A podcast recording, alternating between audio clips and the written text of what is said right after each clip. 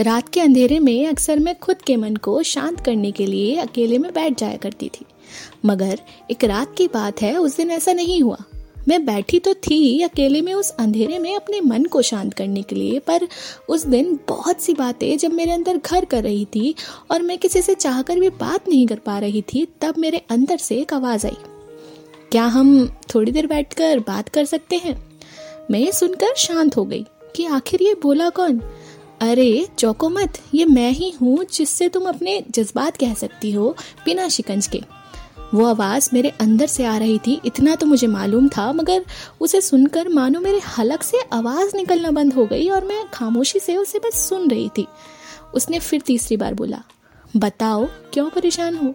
खुद को जानती हो, इसलिए परेशान हो, या खुद को जान नहीं पा रही हो, इसलिए परेशान हो? किसी को मन की बात बता नहीं पा रही हो, या खुद बताना ही नहीं चाहती हो, इसलिए परेशान हो?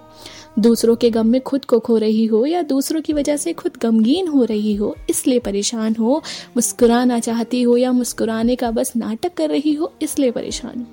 चीज़ों को लेकर खुद को वक्त दे रही हो या वक्त से खुद भाग रही हो, इसलिए परेशान हो। प्रेम मन से कर रही हो या प्रेम से मन हटा रही हो, इसलिए परेशान हो। जवाब दो, आखिर क्यों परेशान हो? मेरे अंदर की आवाज़ ने जो जो बात कही मैंने सब बहुत ध्यान से सुनी। जवाब क्या देती इस सोच में? मुझे ऐसा लगा कि मेरी आवाज़ मुझसे बातें करने नहीं आई है, बल्कि सवालों में जवाब देने आई है।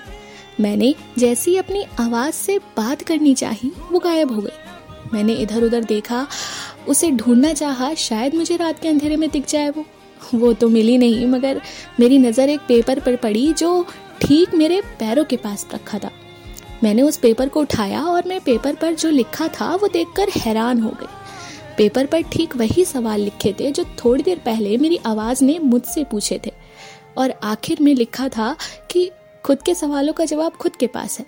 अगर कुछ बिगड़ा है तो उसे मैं खुद ही ठीक कर सकती हूँ।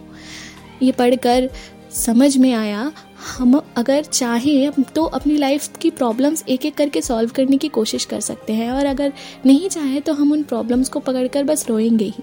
आखिर लाइफ में जो भी होता है, उसके जिम्मेदार हम ही होते हैं, चाहे अच्छा हो या बुरा, क्योंकि हम उसे अपने साथ होने देते हैं।